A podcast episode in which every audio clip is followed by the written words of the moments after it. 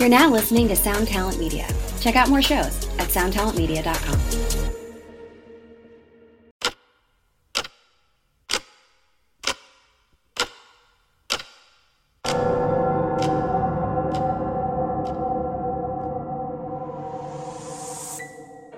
Welcome to 3 a.m. 3 a.m. 3 a.m., where we discuss and dissect the supernatural.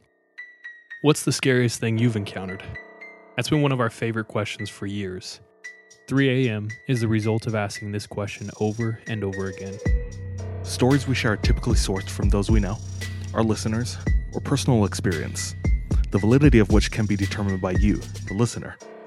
While we might not have all the answers, we find the culture and lore surrounding paranormal events and unnatural occurrences fascinating. We hope you enjoy. We hope you enjoy. We hope you enjoy. Hit it.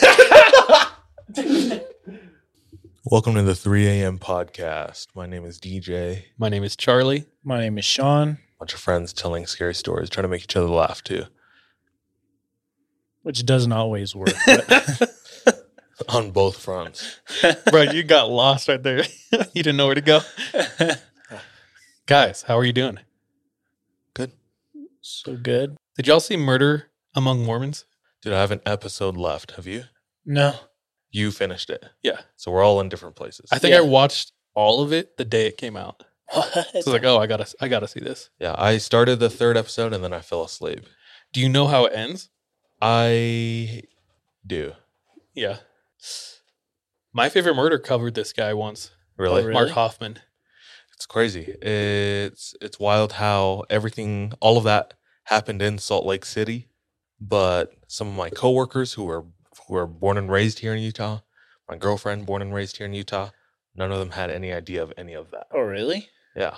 My mom said, "Oh yeah, I remember the, when that was going on on the news. Like she Yeah. remembers it, but she's older than than our generation. I think yeah, it was like kind of quickly forgotten. Well, all of their parents, my coworkers and my girlfriend talked about how they remember that too. Yeah, just But our age. like they just submitted that information. just to okay, so to do you know anything about Mark Oh, Hofmann? yeah, yeah. Uh, for our listeners, if you want to go watch it, it's on Netflix right now. But it was like trending like number two on Netflix Yeah, a week ago. I don't know where it's at now, but yeah. There's this Mormon dude who became really famous for finding and discovering super rare artifacts or like documents. Right. starts making a ton of money. He's selling them to like museums, government. collectors, the church is buying it too because they want to Retain that. retain the history, you know. And he starts finding artifacts that have a lot of worth in the Mormon culture. So the Mormon church starts buying them. It starts ramping up, and the things he's finding is crazier and crazier. There's something he finds that like proves Mormons like started because uh, there was a white salamander that led Joseph Smith up this river, which I never knew. And on my mission all the time, everyone would be like, "Yo, you guys worship lizards." I was like, "What are you talking about?" Like, no, we don't, dog. I know what we worship. it's not lizards, bro. That was the same as me in high school. I remember somebody came to me and he was he was a homie, but his brother I guess was anti-Mormon. He's like, "Yeah, my brother I was talking to to him about you and I brought up that you're a Mormon and he went off this whole rant about how your Book of Mormon came from a hat." I was like, "What? I've never heard that in my life. I know my I know my religion." Yeah. It's fun when someone tells you what you believe. yeah. Like, you believe this. I was like, actually, It's even more fun when it's true. You know? if anyone wants like a quick, if you're not a member and you listen to this podcast, just go watch the South Park episode. They'll fill you in real quick. Yeah. the. But these things he's finding are getting crazier and crazier. And then he says, I've found the biggest artifact ever, and it's going to change everything in the Mormon religion. Word gets out, collectors get involved. Church is like, yeah, we're going to, we're going to drop some coin on that, son. and everyone's like, okay, get us that artifact, get us that artifact. And then a bomb goes off downtown Salt Lake, kills someone. Then a bomb goes off in a suburb near Salt Lake, kills a woman. And the two people it kills are like tied to this deal that's going down. Long story short, Mark Hofmann has been counterfeiting most of his stuff. And his counterfeits are so good, they sent it to the FBI, and the FBI stamp of approval was like, nah, this is authentic. like he was going to sell something to the US government. They were going to put it at the base of the Statue of Liberty because they authenticated it. They said it's real. So he's tricking everybody. But this thing that he pitched to the church that was the biggest find ever, he like didn't have enough time to make it. So like a true sociopath he was, instead of having his cover be blown, he thought, "Oh, I'll just kill all my partners involved." And then the like the focus will be off me. So he makes a bomb, drops it off at his homie's office, kills him, makes another bomb, put it puts it at his other homie. It's supposed to kill the guy of the house, Not the yeah. not the lady. And they interviewed him and they were like, Well, what was your plan? Like, that was really dumb. Anyone could have grabbed that. And he's like, Oh, I didn't care who grabbed it. It could have been a mailman, it could have been a child. I didn't care. I just wanted to create like pandemonium. Like a true sociopath. Mhm. Yeah. What's interesting to me, I was watching this, and if you're not a Mormon, you're not really familiar with the story of Joseph Smith. So I won't go into it too much, but the basics are at age 14, Joseph Smith discovers the golden plates, transcribes that, and creates the Book of Mormon. And we believe it to be the true word of God. Okay. Hofmann, he gets caught and he's like, instead of killing me, will you guys just uh like study me? I'll tell you everything. You know what I mean? Because the death penalty is still in Utah. Oh yeah. Do you guys know how they do the death penalty in Utah? Firing squad. Firing squad. And it was used like 14 years ago or something. Last time it was used. They line you up and shoot you. I was like, someone told me that. And I was like, no, no, no. That must be like 18, 20, not 19. You're not 20, 20. You know what I'm saying? And they're like, no, dude, that still goes here. I had no idea. That's crazy. Anyway, he's like, study me. I'll tell you everything. And come to find out, he became an atheist at age 14. Something happened. When he was 14 years old, he built a homemade lie detector test that would measure his heartbeat and things like that. And he would hook himself up to it and practice on how to deceive it. And then he spends his entire life counterfeiting documents and like spreading lies. So to me, I was like, it was almost like a parallel story, but the op- opposite of like Joe Smith. You know what I'm Uh, saying? yeah. I think a transfer of knowledge took place between him and Lucifer, but this is just my. But dude, they throw him into jail, and immediately he starts like trying to con his way out, manipulate people, promise them money. He gets in trouble because he hires a hit on someone. I don't know, just wa- wild. It's wild. His wife is in the documentary Uh huh. talking the whole time about It's sad. her her point of view. Um, is the firing squad still a thing nowadays? Uh, Can they enable I don't that? know. I don't know. I don't know if currently, but the last time apparently it was used was 2010. It's about time. Uh, Isn't it about Isn't it about time? Um, that's honestly the best way to go out with the death penalty. Probably. Do you think? Just I get think shot. so, dude. So quick. I'm not l- lying there and getting juiced up or in an electric chair or hanged. Dude, an electric chair is wild if It's you like- think about that. It's like today's version of a warrior's death too. like you going out by getting shot. Yeah, exactly, dude. You're going out by Call of Duty kill streak. Oh my gosh. It's so funny because you're you're supposed to be the one with the kill streak. You get getting kill you get- streak. You get you kill multiple people, then you get the kill streak. Do they like? What if they're not a good aim and they just clip you in the arm? Do you know what I'm saying? They're That was your "Oh, one good shot." hell." okay, I know a lot about this. So, uh, Please tell me. apparently, it's a line of people, and only one person has a bullet. I The rest are blanks. Is that true? they do it is because like you don't know if it was you that actually killed him. Like everyone, it could have been anyone on the line. So it's like, all right, we all did this, right? Okay, I think it's also for the shooters.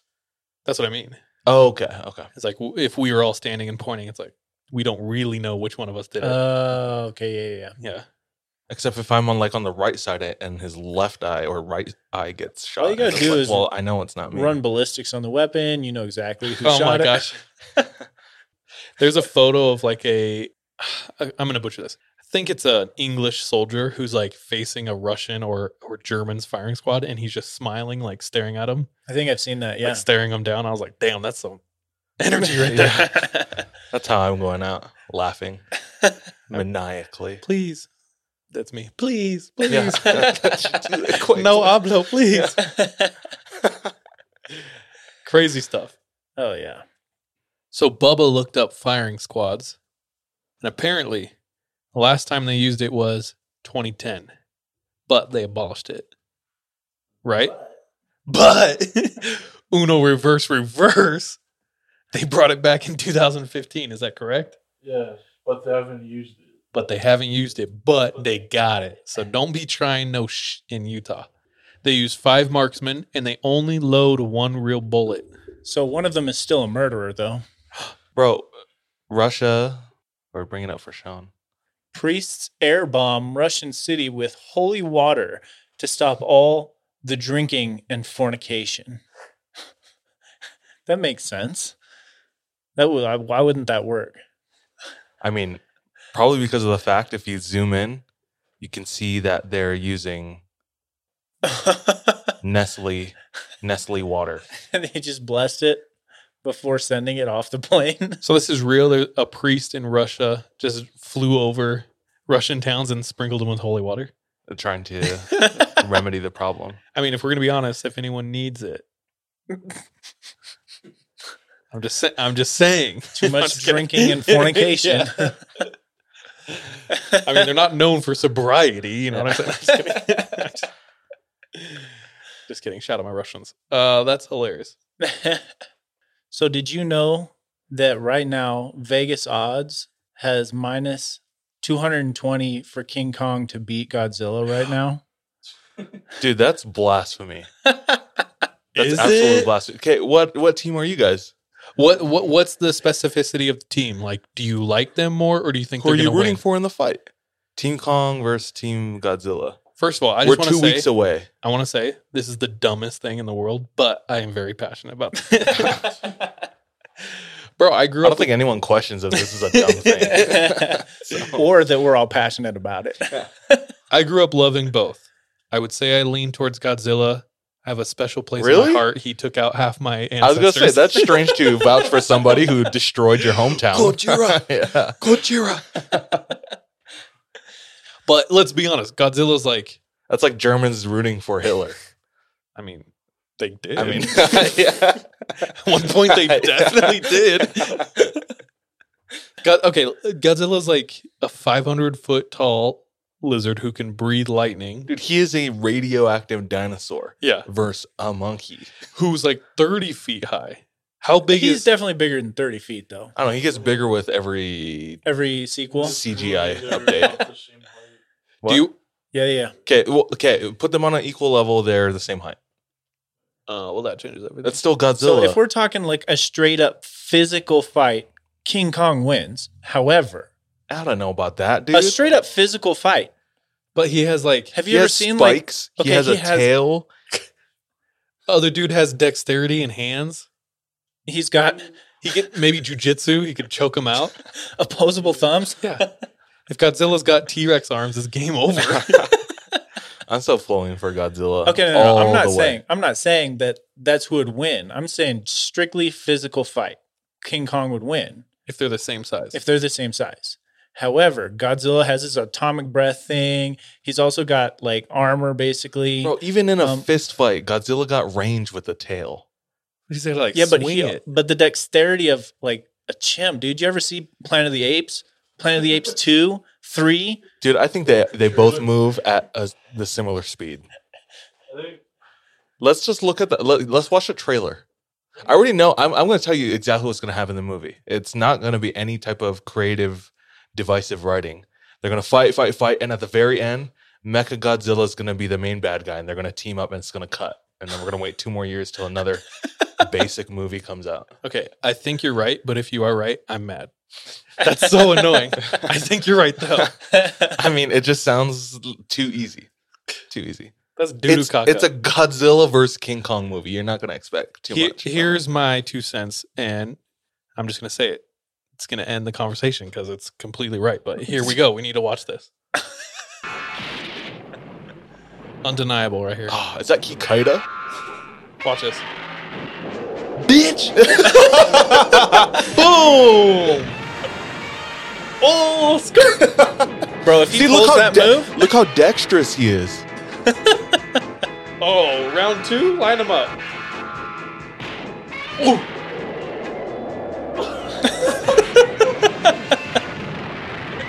That's that Liu Kang bicycle kick Yeah, Shadow dude. Realm shit. Dude, see, the other thing is, is Kong is quite literally the biggest simp.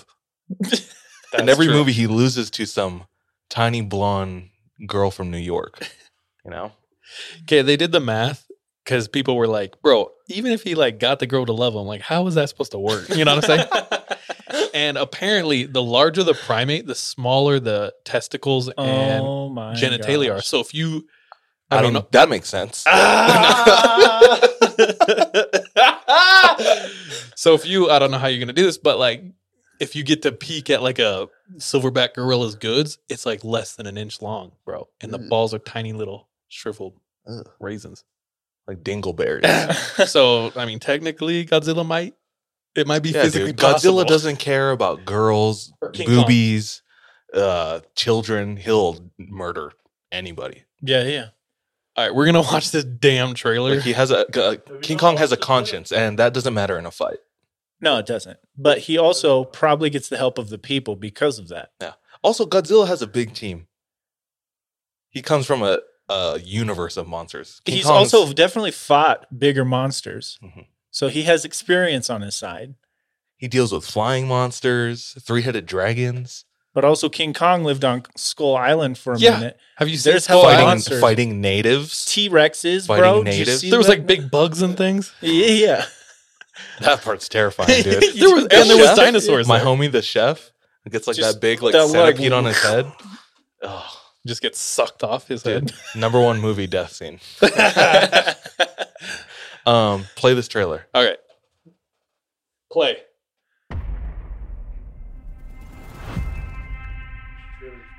This is our only chance. I will say they do mess with the scale of King Kong, because in some he's like seventy feet tall, and in this he's like five hundred feet tall. That's every movie nowadays. It's just how That's- can we make this bigger? The world needs him. That dude's brother played it. Help was coming. yeah, dude. Oh, that makes sense. That's Hawaii. She's the only one who That's your cousin. With. Oh. I knew that they had a bond. They're using a small It's girl. some white girl from the suburbs I made a promise to protect her. who can somehow communicate with him. And I think that in some way. It's like when a Tongan falls in love with a white girl at BYUH.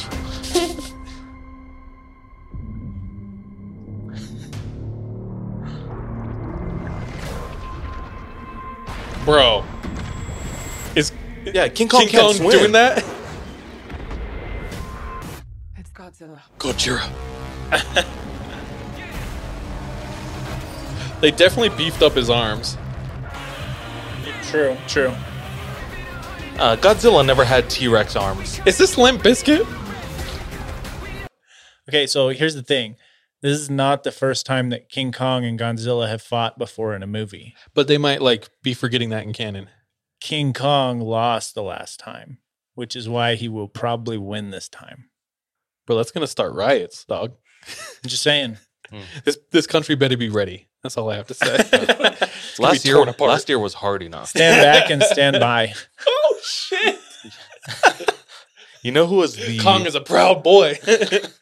You know who is the biggest Godzilla fan? Probably the biggest Godzilla fan I know. Bubba. Gro- growing up, Hey. Bubba had all the action figures. Literally the biggest too. I watched every single movie. Dude, I did too. I low key did too. even that one. Oh, So we finna watch this one single then? No. Oh, not this way, but the one before that, yeah. Where Where he's he's- sliding. Oh, the flying kick. I knew that move. Uh, I used to watch this when I was little. Dude, here's here's my final thought. I don't care. Okay, it's like the royal family. I don't give a shit. but I will. It will. I'll probably see it. So you guys, you're saying Kong, I think that Kong wins because he lost last time. and you're saying they don't actually fight. They team up against something bigger. At the very end. You're But, like, probably who- right though. Like to who- be honest, you probably are right. You know, one of them is going to be like almost dead. So who do you think is like dominating the other one before they like see the big thing and they look at each other and they unspoken like we got to team up, son. Yeah, realistically, probably Kong. It, it looked like it was in the U.S. where they were fighting. He got home field advantage. But Kong's not from the U.S., dog. Was the end not like Tokyo? yeah, he is. That Skull forest- Island? That yeah, that that Skull Island is Hawaii, dude. Oh, okay. So are we a part of the U.S. or not? You tell me. DJ's little little brother baby is here for his birthday, and Kevin said something like, "Like welcome to the real U.S." or something like that, and I was like, "Bro, you're rude," and I don't stand for that, and it's gross. So I'm Hell sorry. yeah. Like Kong moves to New York, That's true. I don't even. I don't He know. definitely relocated. just to a the small US. town boy. It's freaking hipster now. Uh, we'll see. We'll see how it goes. Suffice to say, Only the important I'm very stuff on unen- this pod. unenthused. I'm glad we wasted your guys' time. cool. Bro, this uh this weekend has been crazy. Why? My body's sore. Ooh, why are you sore? So yesterday we uh we went with we talked about this. We went with Dan out to the Utah West Desert. And he has been wanting to take us to the cave. And if you haven't listened to that episode, I think it's like 38 Newbury House. It's where we first talk about the cave. And it was fun. Yeah. Uh, I don't know about that. Let's talk about it. Well, uh, just to give as much context as we can, Sean had an employee. Nope, Sean had a coworker yeah. who, when he found out Sean was a part of a Scary Stories podcast, was like, "Oh, bro, you got to talk to this guy." Got into contact with him, and so Sean's been the main point of contact, right? Yeah. And you've shared several stories over several episodes of different occurrences that have happened at a youth rehabilitation camp out in the West Desert. Yeah. And one of the most infamous stories we went to the location of yesterday. And like DJ said, I thought it was super fun, but also super taxing. What do you guys think? I think that that's a, an accurate diagnosis of which is what I can only say for it because it was a little bit of a struggle. So uh, uh, Dan reached out to us and said, "Hey guys, I'm going to be in Utah. I want to take you out there." And I'm not going to lie. Like I can say now, Dan's Dan's an awesome dude, but at the time I was like, "We don't know this guy. Like I don't know if he's the guy who, I you know, mean, we all felt that. yeah, I was the one who said he could be taking us out there to make another story out of us. yeah." so there was like, "How are we going to coordinate this? How are we going to do this?" We decided on let's meet at a Maverick. yep. Out Adventure's first stop. There you go. Oh. So we were, yeah, using it to its truest potential. And we started the journey there in the morning. Yeah. Well, it was like noon. It was noon. Yeah. And we thought, you know, we're going to have great weather. It's going to be beautiful. Negative. It was a storm, snowstorm. So we we ride in different cars, Dan and his, us and ours, and uh, we start driving like 45 minutes out to the West Desert. Pretty quickly, turn off a main road, and we're on dirt road, and we were on that going left, right, left, and at one point I was like, "Bro, where the hell are we going?" we're driving out there. We turn off the main road, which at this point is like some shabby dirt road, Yeah. and start riding up this dirt road up into the mountains. DJ has to turn it into four wheel drive. It's getting hairy. We passed like a compound of Oh, houses oh yeah, that with was creepy, weird dude. stadium lighting. Yeah. That was just strange, but If you, what it made me think of is, you know, those nuke towns they set up to like blow Oh, up? Yeah. That's what it felt like to me. I didn't think of that. I, I, just didn't see thought of anyone out there. I thought of polygamous immediately because That's the what I houses of. were huge, like twelve cars, twelve car garages out there. Yeah, dude. That's what I was thinking as well. we also passed like a dilapidated, abandoned sheep farm Yeah. that was straight out of a scary movie. It did look pretty creepy. And then we get up into the mountains. We all get out of our car. We like meet Dan officially, and he gives us a rundown and just refreshes the memory of anyone who doesn't know like Mm. why we're here.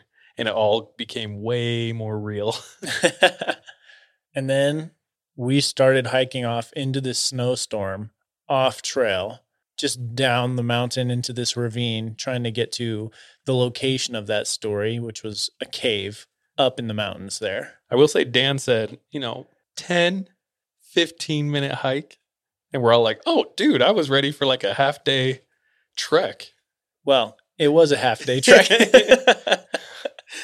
At one point, Mallory, DJ's girlfriend, is like, uh, we've been hiking for two hours and we were not there yet. We weren't even that like close to where we were supposed to be. Yeah. well, So aside from the unknown and us not bringing water and snacks and the snowstorm and it's supposed to being a 10 minute hike, it was fun. Dude, I had legitimate fun though. It, this for me, it was the first time we visited a place of a scary story that we that didn't come from us. I don't know. I felt on guard the whole time because of the nature of the story too. yeah, We're bushwhacking. We're literally crawling there under was some trees. no trail, no trail, and like all of the trees had snow on them too. So as we're like hitting each branch, it's flipping snow back at the person behind us. It was wild.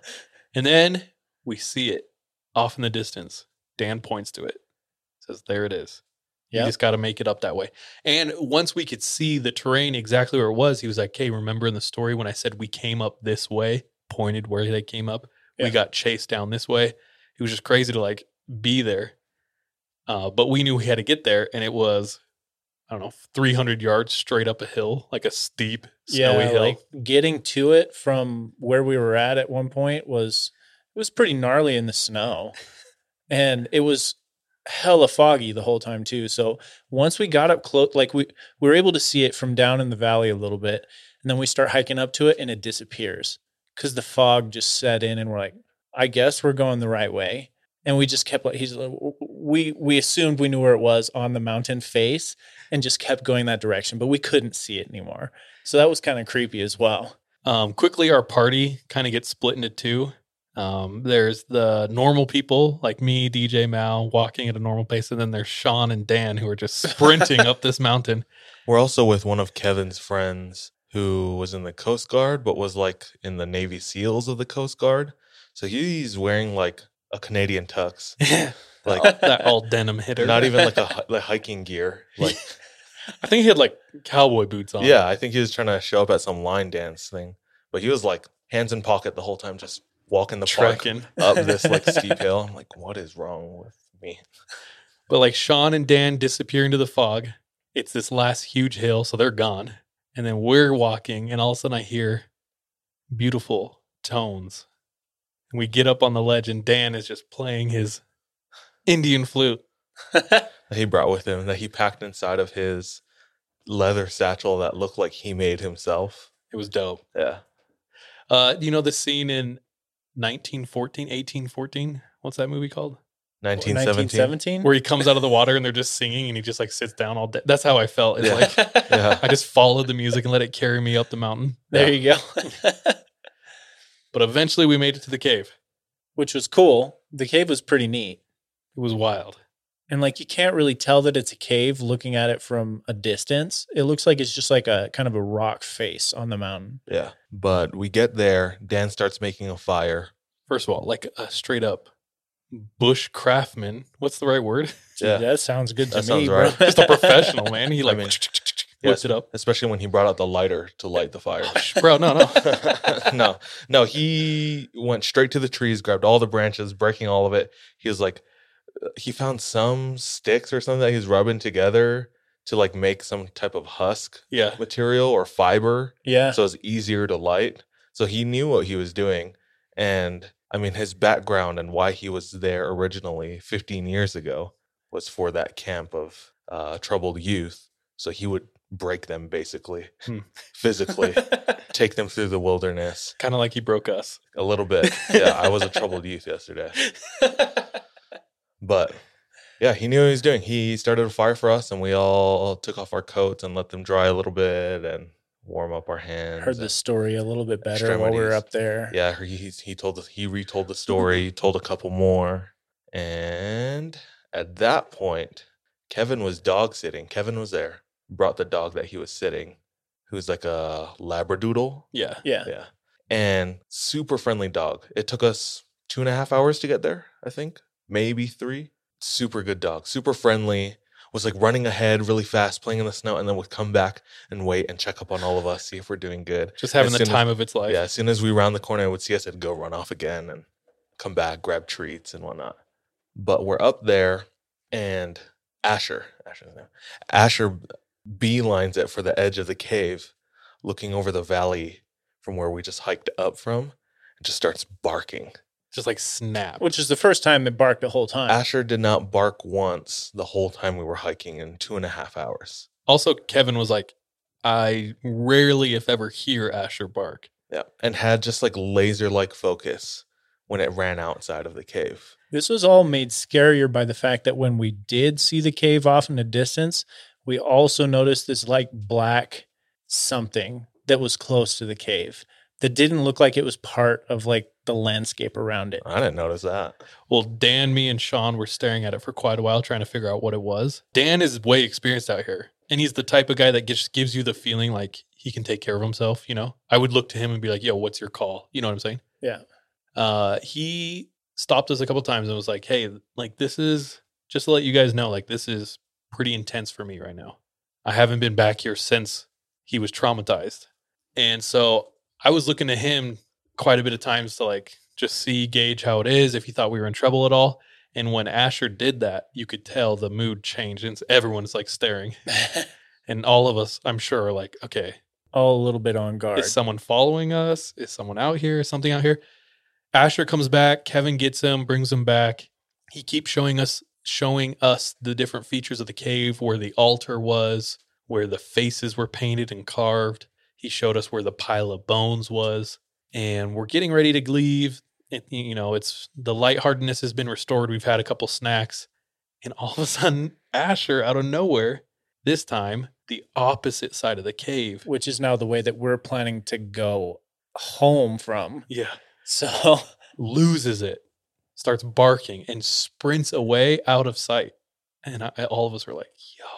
It's crazy. that happened like maybe 15 minutes, 10, 15 minutes later after the first time he did that. And the first time he did that, it was to the right down into the valley. Where we came from. Yep.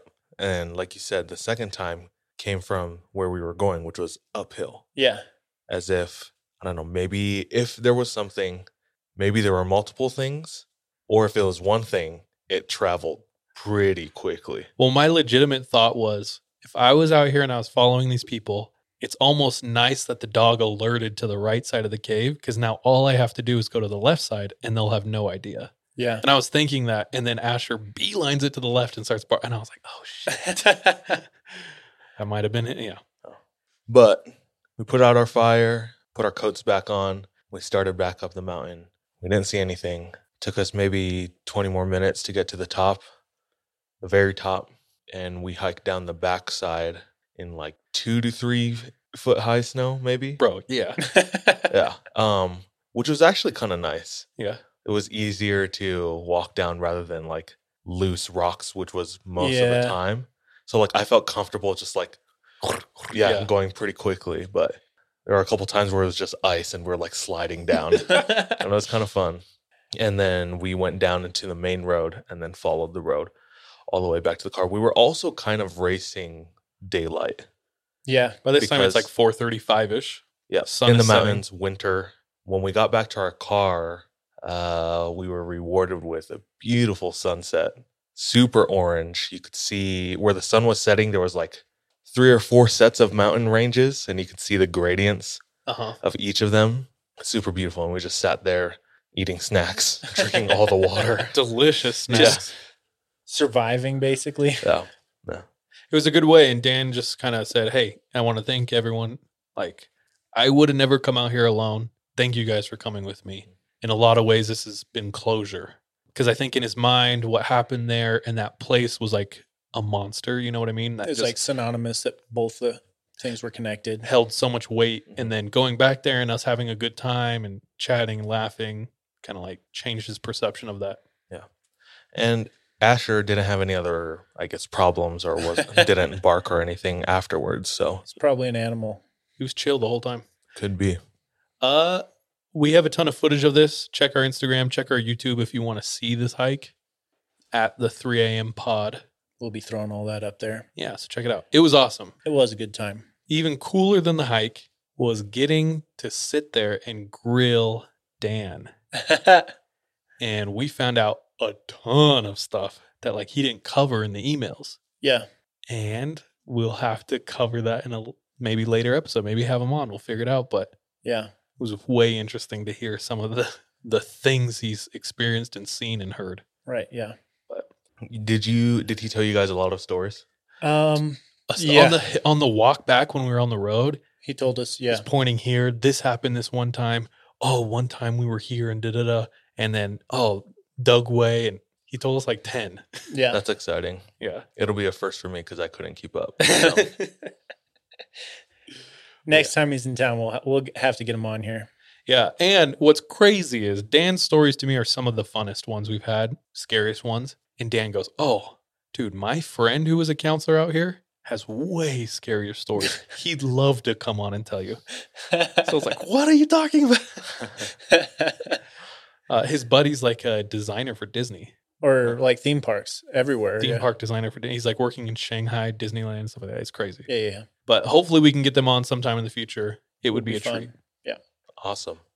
All right, guys, should we get into stories? Yes. So now we roll our twenty sided die. It's been too long since we've played D and D, Really has. It's sad. but highest number goes first. This show is sponsored by BetterHelp. We all carry around different stressors, big and small. When we keep them bottled up, it can start to affect us negatively. I have benefited from therapy in a way that it's allowed me to feel a lot more light lightness in my heart, my head, my emotions. If that's something that you are needing, if that's something that's missing, uh, give therapy a try. Give BetterHelp a try. Uh, we want to hook you up um, by getting it off your chest uh, and it be a little lighter on the wallet. Uh, go ahead and visit betterhelp.com slash 3am and you can get 10% off your first month. Again, that's betterhelp, H-E-L-P dot com slash 3am. Something is creeping.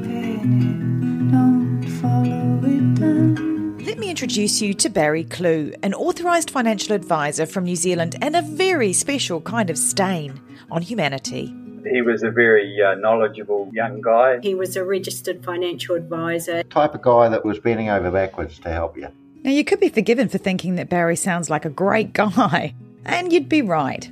Well, right up until the point when you're wrong. It was all fictitious. You stole from my son who has a disability. Chris never knew. He died believing that we're all taken care of. A psychopath is somebody who lacks empathy, acts impulsively. I think there's a strong case that Barry might be all of those things, actually. To find out how Barry Kloogh stole over $15 million from 81 victims, subscribe to Clueless, the long con. That's Clueless, spelt K L O O G H L E S S. I shook my dice like this. Holding it with all fingers. oh, I hate my life. So I'm first, then Charles, then Sean. 15, 10, 6. Bro, Sean got so mad when we were teasing about rolling a one last week. It's a real thing, dude. You can't mess around with no crits, bro. Shell shocked. All right, cool. So what was the order? Because I completely forgot. DJ you, me. Okay. All right. So on the bonus story last week, I took us to Vietnam.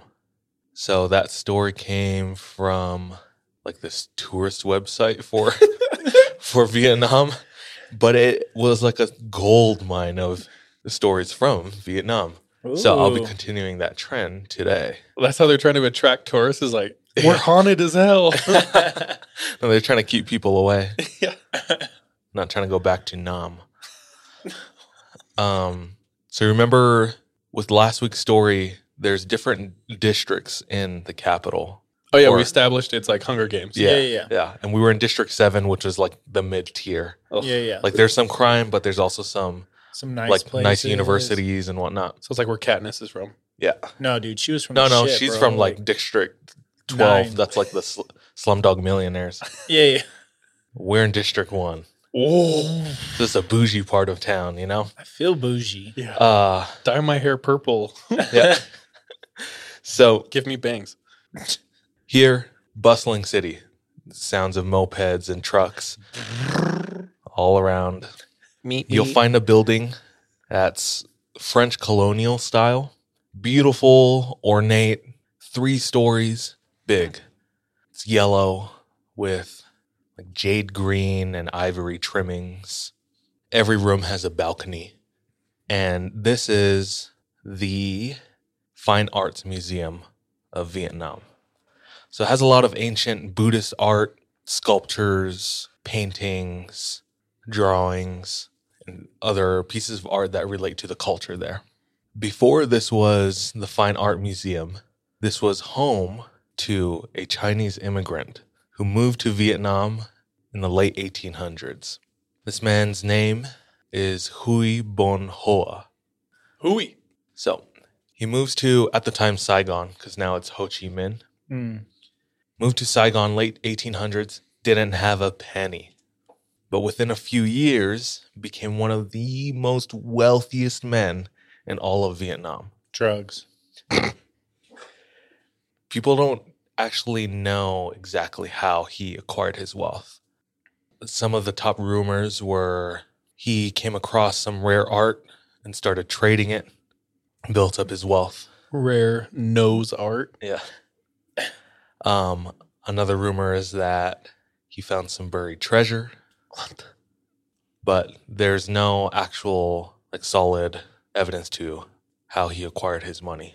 Hmm. But by the early 1900s, he was dubbed Saigon's king of real estate.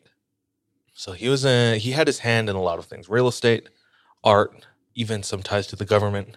His assets at one point reached the value of 20,000 houses in Vietnam. 20,000 houses. Insane. I rent a room from my parents' house. um, and you've had more than just a couple years too. You know? Yeah. so there's actually a ton of buildings that are standing today that are fully functional from the, the time he was around and built, commissioned those buildings to be erected.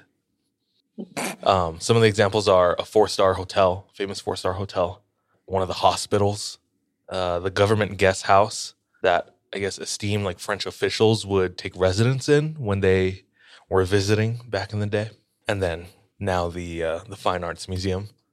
Uh, but that's just a few of them. So this man fathered many sons, all of which actually got to study abroad in Europe. But he had one daughter.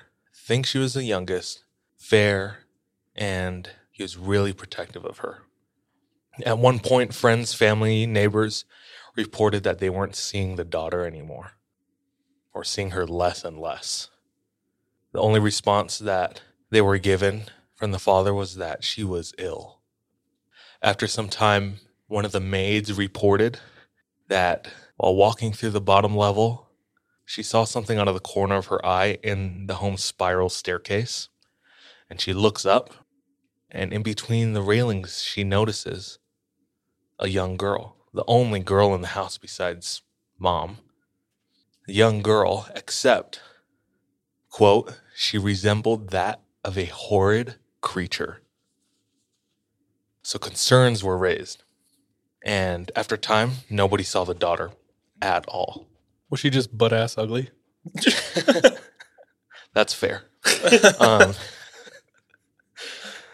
so concerns were raising even more so, and they they learned the maids learned that she was holed up in her bedroom, locked inside, and they were given strict orders to never go in.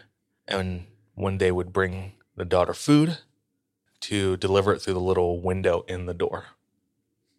So this daughter, maddened by isolation, you could hear her her screams throughout the house. People walking by outside the gates on the streets could hear it from the streets. And this went on for days.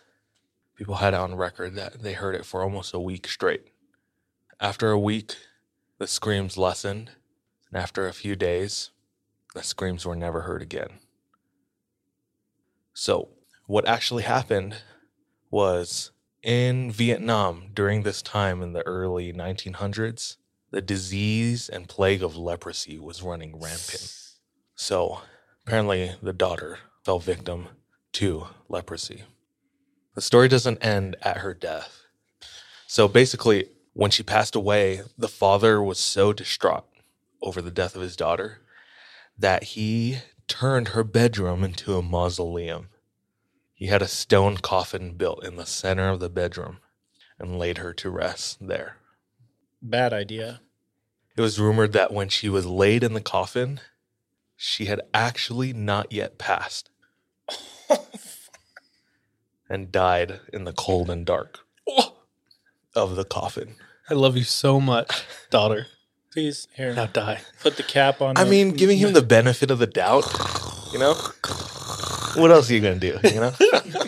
Your firing squad might be better at this point. it's like, all right, mom, load up. How many brothers? You said countless brothers. Let's make it a family affair.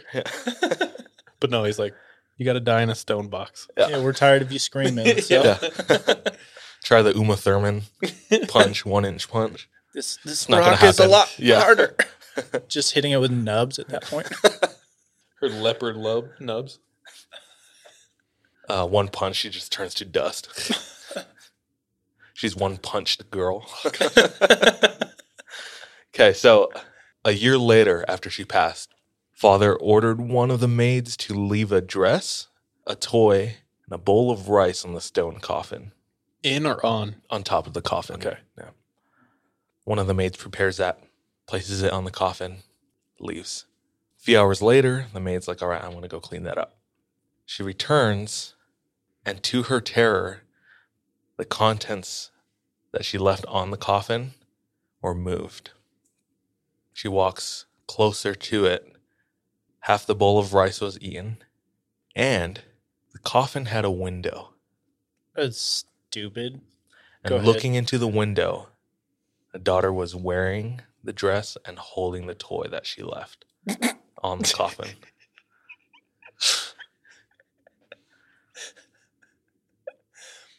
Hell no, bro.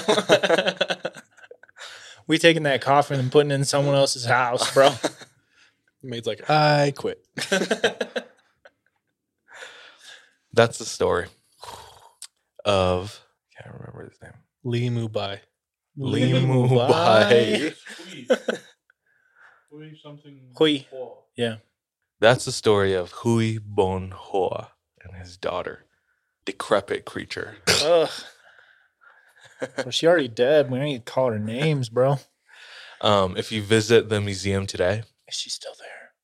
there's uh, people have reported that they've seen her walking the halls. But do they see her like as a normal ghost or like a leper ghost? I don't know. You're gonna have to go see. I haven't for been yourself. to Vietnam yet, so mine as well. Bro, which island was the leper colony?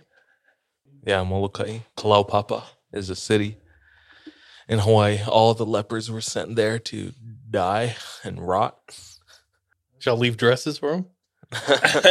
uh, any stories about that? Like, is it a separate island? Uh, no, it's well, Molokai is a single island. There's a lot of people who lived on Molokai, but it was one compound. It was like a bay.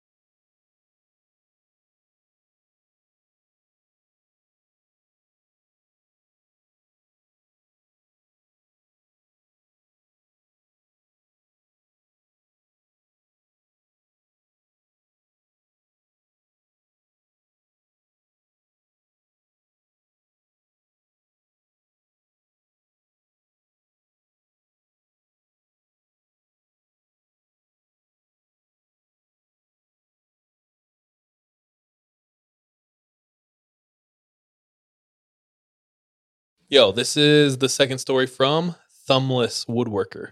Tight. I found out why he wants to go by thumbless woodworker. Uh, what? Oh, that looks like an ingrown. That's the worst ingrown I've ever. What do you mean? Oh, you don't like those videos, dude? That's my that's my guilty pleasure. Ugh. Sometimes Ingrown? just just pleasure. Videos of uh pimple popping. Okay, no, no, I was gonna say like ingrown toenails getting pulled out, uh, those ones are wild. earwax cleaning, all that, man. Oh damn, bro! I stopped at the pimples. Dude, hygiene's nice. It's it's it's good to It always makes rid me yourself feel, of impurities. You know? makes me feel better about myself. yeah. Anyway, so that's him. He cut his thumb off, I think, woodworking. So Oh, well, That that, makes sense then. Why he would be thumbless Yeah. woodworker? I'd give that a big thumbs down. ah, he uh, tattooed. Uh, A thumb. a nail. That's kind of funny, dude. Thumbs up. Kudos, thumbs, Thumbs thumbs up up to uh to that tattoo. I like that. Anyway. All right. So this happened to our friend. Once again, we're in Canada, January, freezing cold, Ontario, tons of snow everywhere. He's in college and he's paying for his whole education. Now, his school offers parking on campus, but the ticket is $500 a year. So he's like, Oh. I'm not doing that. I will park in the residence near the college and I will walk every day to school. so it's getting down to final exams. And there's one class he has been struggling in. And it all comes down to this he has to do super well on this or he fails and I'll have to repeat it. Uh, So he crams all night, decides, I'm going to wake up super early, get there early, and do a little cram session before we begin. So he sets out in the morning. It's snowing. The plows are just starting. The berms are super high, like it's bad. Parks his car on the residential and he sees two snow plows down the road. They're they're starting their job and a guy with like a snow blower doing his job. So he super quickly is walking to class and he kind of gets up level with the guy who's snow blowing. Older guy. Pauses snow blowing, takes out a cigarette, lights it, takes one drag, and in the middle of his drag, falls down. oh, And he didn't just like collapse or crumple. He said he straight body fell back with like zero resistance and hit the ground. Boom. Like Neville in like Harry Potter. Harry Potter. He said like this. He said the Nestea plunge is what he called it.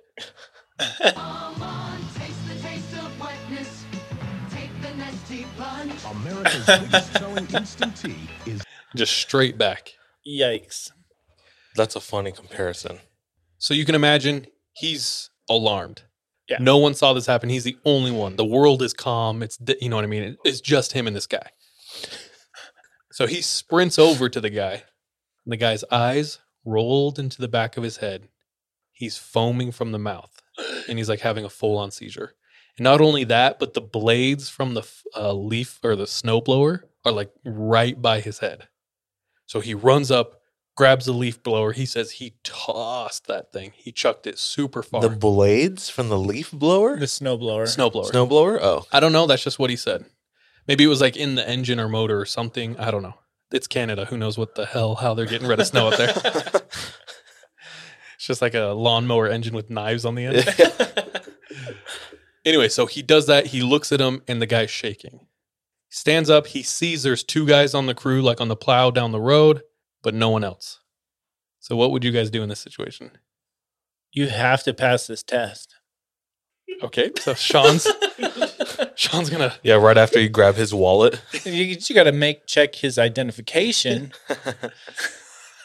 so Sean's leaving the body, Uh, I'd call to the two dudes. and that's what he did. Thumbless makes a split second decision, which he said he later regrets. Runs to the crew and says, "Yo, your homie just fell. I need your help. Snow's coming down. It's like piling on his body." So he alerts the guys. They shut down their machines, and while they're getting out, he runs back over to the body and pushes him under a truck so he doesn't get completely buried in snow. Um, he steps back. Turns out that dude's grandson is like one of the plow drivers. Whoa. And he says, call 911 right now. And he does his best to like make sure he's comfortable. The guy's shaking, doing all this thing. They call 911. He gets, actually, he calls 911 while the grandson's trying to help him out. He's on the call with the operator, telling him where they are. She's saying, do this, do that, do this, do that. Finally, the police show up. They get to him, pronounce him dead. He had a massive, like, cardiac arrest. It's not his first either.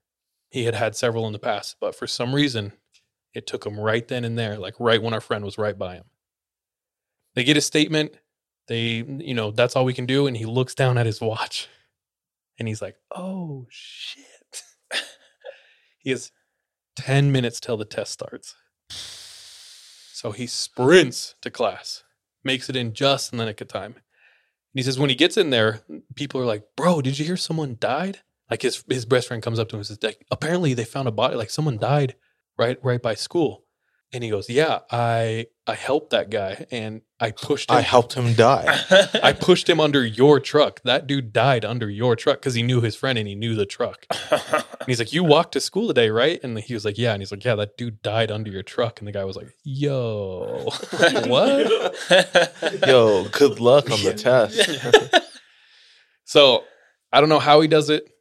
He steps back, he l- releases all that, takes the test, and he passes. and by the skin of his teeth, he passes the class. But he said it was one of the most intense situations he's been in. And reading it, he puts a lot of guilt on himself because he says, I should have called 911 right away. And if I did that, maybe the result would have been different. And he, so he said for a long time, he kind of was like really hard on himself. And only recently he's kind of forgiven himself. But I don't know, man. I don't think he like necessarily did a wrong thing. Like, No. don't I, would have so done that either. too. Dude, that's traumatizing enough having to push that body. Yeah. Yeah. And uh, you wouldn't want to do it alone. It's like if you saw other people, yeah, you'd be like, yo, I need help. You know what I mean? Yeah. That should be part of a haunted house. Just Someone, someone pretends to dies die. in front of you. Uh like part of the experience is like you are trying to save somebody. Mm, But like they they're one of they're one of the actors, so they're like they got no leg or something, and you're like trying to help them, or you're both dead. That would be I don't know. scary. That would be scary. I read this, and the only thing I could think was, uh, smoking really does kill, dude. no disrespect. That's not cool. Just did the nasty plunge from that Marlboro, bro. Yeah. But just wild. Like, put yourself in that situation. That'd be pretty crazy. Oh yeah. Shout out Thumbless, bro. Shout out. Hope you're doing well. All right, my next one. This one comes from another listener. Her name is the Nuclear Abbey. Super nice. She said really kind things about the podcast. So she grew up in Beaver County, Pennsylvania. Hmm. I have no idea. The only time I've been to Pennsylvania, I was just blown away by how many trees there were. Like I did not realize that. For some reason, I never pictured it to be so many trees.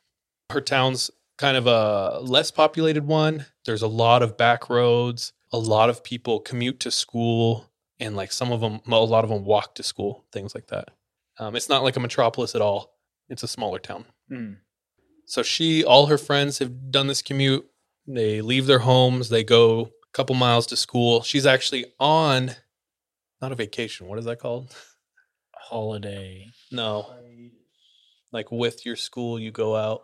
Field, trip. She's like on a field trip or a high school choir field trip. They're all getting ready, doing their things, and all of a sudden, all their phones start going. Mm, mm, mm. Everyone's phone starts going off. They all pull out their phone and they start looking down, and they're all getting the same text. On the way to school, one of their classmates found on the side of the road, and this is the same road that most of them take a severed human head. Okay. Casual. She said she remembers it happening, everyone looking around and like in complete shock. Like one of our classmates found a human head on the side of the road. And the story of that head I will be going into for our patrons. if you want to know more, go to patreon.com slash the 3am pod. $2 a month. You get bonus stories every week and more sometimes, but not all the time. uh, so for our patrons, head over to the bonus episode. For everyone else, we will be back shortly. Okay, so the story is a 14 year old boy. Dude, 14. All right, we're back. All right, that's me now. Oh. Do you want to say Severed- something? Severed Your ties. body part. Oh, I can't believe it. my balls hurt. my red balls hurt. if you listen to the bonus episode, you'll know what You'll the hell we're talking we're about. cool. Anyway, that's me tonight. Sean, All you up. That's me now. So my story comes from the one, the only Dan Smith. Wait, are you talking West Desert Dan? West Desert Dan. Dirty Dan. the guy we just met yesterday and had the opportunity to go out into the West Desert exploring with. So he sent us several different stories. This is one of the ones that he's submitted to our uh, website. So a little bit about Dan, and you you heard a little bit just about like asking where he was from and stuff like that. He kind of grew up a little bit of all over the place. He mentioned while we were out there hiking, he was in scouts, stuff like that. So this story happened shortly after he moves from Utah to California, and he's the new kid there. Now, growing up though, he and he didn't mention this while we were out there with him, but growing up, he used to get like these really bad migraines. And usually he would be able to tell he was going to get the migraine before it happened.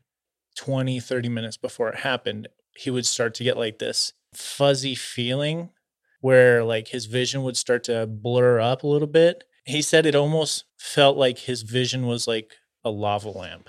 Like it would be dark in some areas and light in other areas, and it would just be kind of like you know, you know, you've seen the lava lamps, like it'd be just floating across his vision, basically. Hmm. Not only that, but along with migraines, he would also experience sleep paralysis growing up. So, I personally don't have any experiences with this, but the sleep paralysis that he said that he would have, it happened for years and has kind of tapered off a little bit. But he usually would be able to just rip himself out of an episode at the very beginning.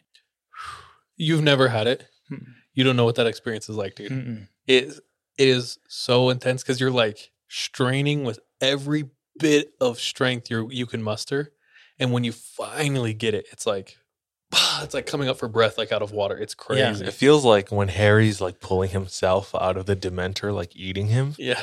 Oh yeah. That's exactly. It's like soul sucking. Re- you're like everything you got. Yeah. You're like just crying escape. almost. So he said after he would r- like rip himself out of this sleep paralysis right before it would happen though, he would have to like get up. He would have to do something, take a cold shower or something. Along with that, he says he also has chronic insomnia, so it's difficult for him to fall asleep as well. Damn, Dan, I'm sorry, bro. So yeah, like we're finding all this stuff after after we just had the chance to meet him. And on top of that, he has been able to lucid dream as well. Dope. And he said he's never intentionally and or knowingly astral projected, but has accidentally as well in his past. Now, he mentions all of this as it's kind of applicable to one experience that happened to him when he was about 14 years old, after he moved from Utah to California. And he was kind of the new kid in the scout group that he was in. And one day, the scout group is headed out to go camping. And he said it's about four or five hours away up north in the Sierra Nevadas from where he was living there in California. Now, he also mentioned that he uh, he didn't like like packing a tent either. First of all, he says he didn't want to put it up and didn't want to have to carry it with him. but so instead, he would just like roll up a tarp so that he could like throw it out on the ground and just sleep in, under the stars whenever they went camping. Yeah, I've heard that shelter is like lower on the list of needs for survival and Yeah. human existence. This is also like weird hearing this after like knowing Dan because he was like survivor man out there just starting that fire. Yeah. Just like getting all the wood pre- pre- preppered Yeah. and it's so easy and like then explaining the plants to us. I'm like, okay. Yeah. So he's saying though that he would essentially just roll up a tarp so he could pack it and then lay it out on the ground. Now they drive the four to five hours up into the Sierra Nevadas. Bro, he probably came up near where I live. Probably, being honest. because he was he lived like down by Barstow or something like that. Mhm. Now he said as soon as he stepped out of the suburban, once they got to where they were going, he started to get that migraine aura.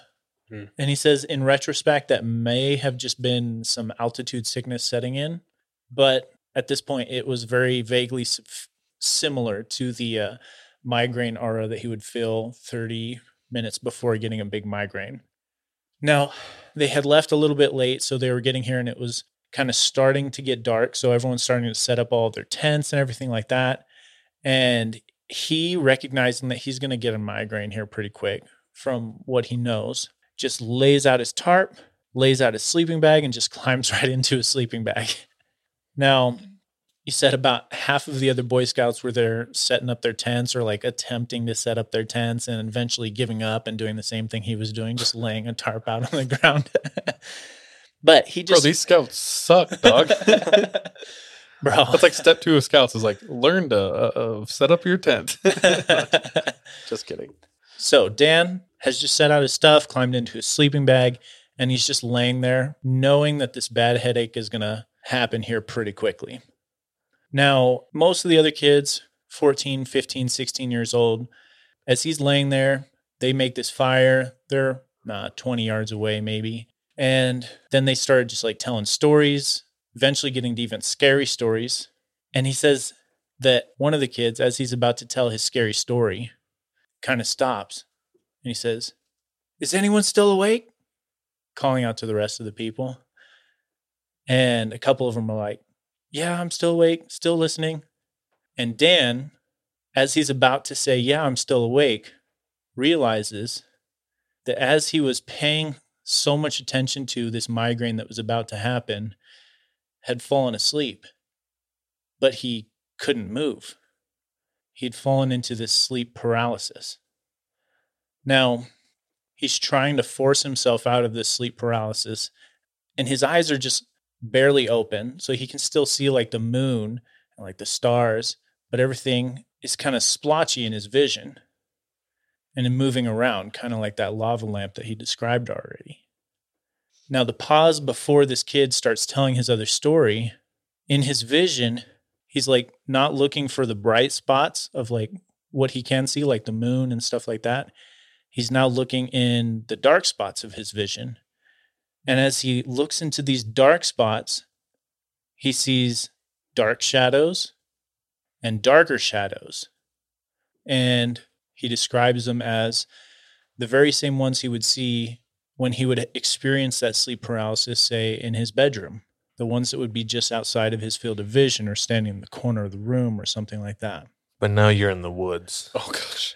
Now you're in the woods and you can't really see the other kids at the fire. All you can see is like this half vision that's kind of floating around and they're just standing there in the shadows. Dude, I'm lucky enough to have all of my sleep paralysis in the comfort of my own home. Yeah. I've never gone abroad with my sleep paralysis. yeah.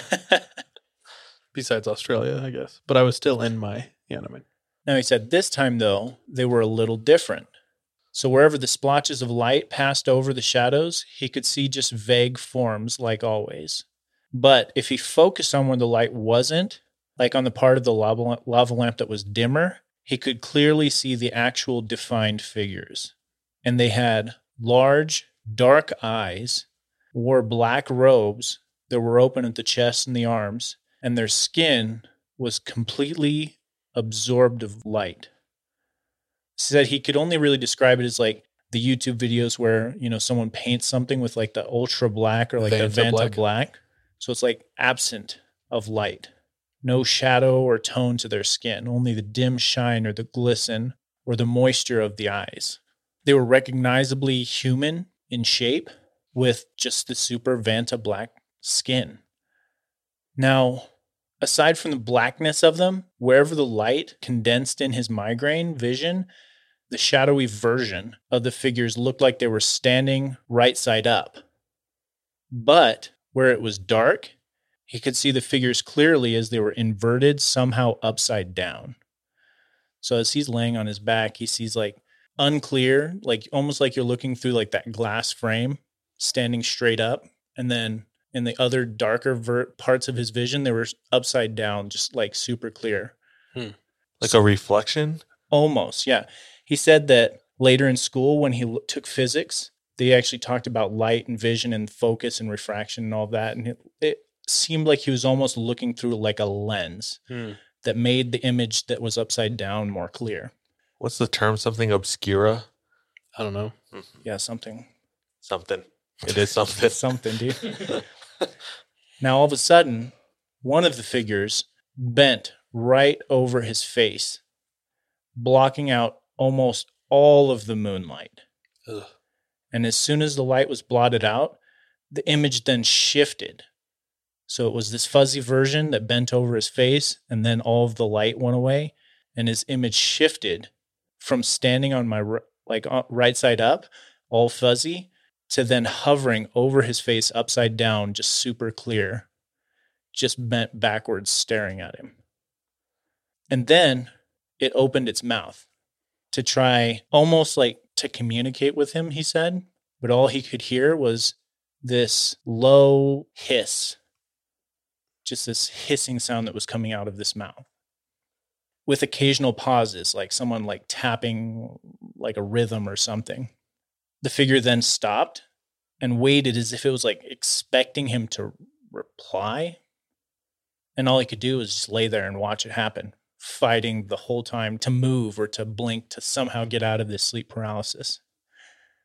Now, this took only a few seconds, and he says it all seemed to happen in between the time when the guy asked at the fire, Is anyone else awake? and before resuming his story. Hmm. So the guy then started telling his story again. And as he made another huge effort, as Dan made another huge effort to get out, he broke the sleep paralysis and yelled, I'm awake. As the guy had already started his story.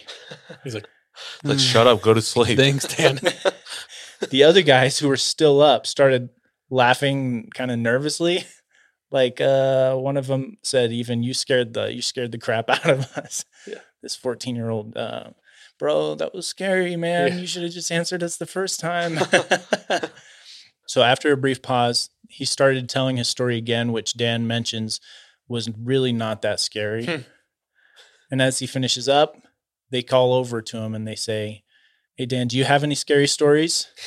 It's like I'm living it. and uh, obviously not trying to like put more of a spotlight on himself at this point says no he couldn't fall asleep the rest of the night like he Oh. wasn't going to try to either that was all that happened to him that night and he said he didn't really feel like he slept the rest of the week either mentioned he did have like all this also this insomnia problem but the last thing he mentioned in his story that he sent in was the fishing was good though Oh, you know just trying to well, make it light go. there Yeah. Priorities, you know? but that's Dan's experience that kind of meshed all of those things together. Like his migraine started, it ended up with the sleep paralysis, and Ugh. all while he was out there camping. got too close. Similar thing kind of happened to us in the car home yesterday when we were coming back from the cave. I'm like sitting there in the car and baby's asleep. And then all of a sudden he goes, What what was that? Did you pour something? and just randomly says something to me. And DJ goes, You're asleep, baby. Go back to sleep. And you're like, Oh, okay. Do you remember that at all? What? He was asleep, dude. Do you remember that? Wait, what did I say? I can't remember exactly. You said something like, "Did you pour something? Did you pour the cup? Did you move the cup? Oh, I was having like a dream. I'm pretty sure, and then About what? uh, nothing. About what? nothing. Okay. all of a sudden I just look over and like out of sleep, he's like, "Did you move the cup?" And I was like, "What?" I didn't. I swear. there was only one cup though, so no, the two girls over there did. That's crazy. Uh, I've never had a sleep paralysis on that level, nor do I want one. The whole like scary thing to me too was how it tried to interact with him. Hmm. Like I know we've heard like stories of where something's tried to interact with you while you're in sleep paralysis.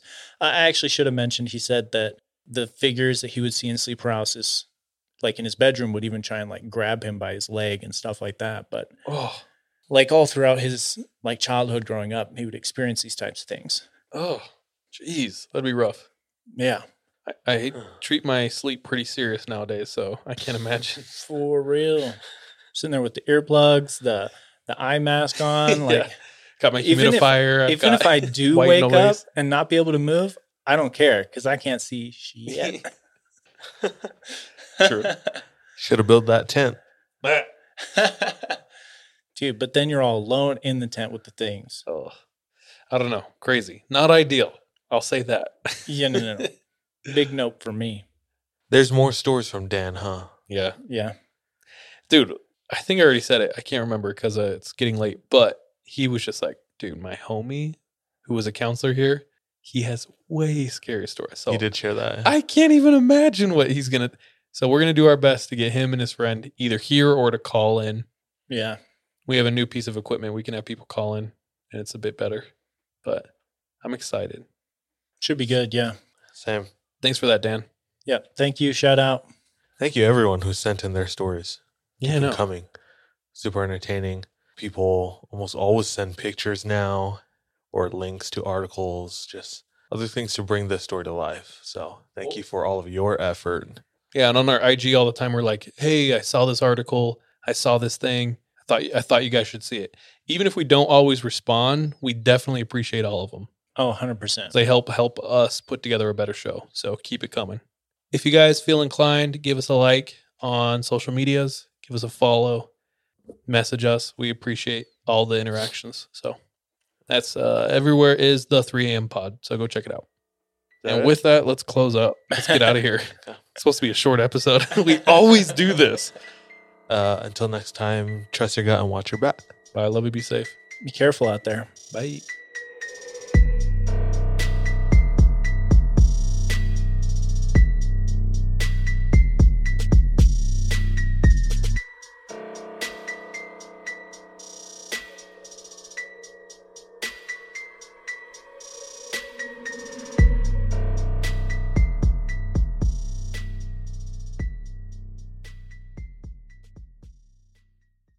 Hey, thank you so much for tuning into this episode of 3 a.m. If you want to support us, visit our Patreon where patrons have access to exclusive content. If you're not able to support us monetarily, don't worry. This episode is on us. You can still rate and review us on whatever platform you listen to us on. It really does go a long way. You can also follow us on social media. Our handle everywhere, including Patreon, is the 3 a.m. pod. Finally, do you have any scary stories? If so, submit them to our website, the3ampodcast.com. We love any audio or visual aids that can help bring your stories to life. So file uploads are welcome with your written submissions. We're anxious and excited to hear from you. I want to take a moment to tell you about my podcast, Carol Costello Presents Blind Rage. In 1984, a woman named Phyllis Cottle was abducted in broad daylight, tortured, and left to die in a burning car in Akron, Ohio. At the time, I was a rookie reporter covering this horrific story. Since then, I've reported every kind of crime imaginable. I've been able to leave most of them at work, but not this one, the one that buried itself under my skin and stayed put. Phyllis Cottle was a badass woman, and I want to tell you her story. A production of Evergreen Podcasts and signature title of the Killer Podcast Network, you can find Carol Costello Presents Blind Rage wherever you get your podcasts. Discover more great true crime and paranormal programming at killerpodcast.com. You might be surprised to know that not all serial killers are straight cisgender white men, and the victims of true crime are not a monolith either. She's Wendy, and I'm Beth, and together we host Fruit Loops Serial Killers of Color, a true crime podcast. Together, we take deep dives into the true crime stories about marginalized and minoritized perps and victims that often go untold. We also provide the context and nuance that these stories deserve. At Fruit Loops, we're serving up true crime with a side of history, society, culture, and some fun. Listen to Fruit Loop Serial Killers of Color on Spotify, Google Play, Apple Podcasts, or wherever you get your podcasts.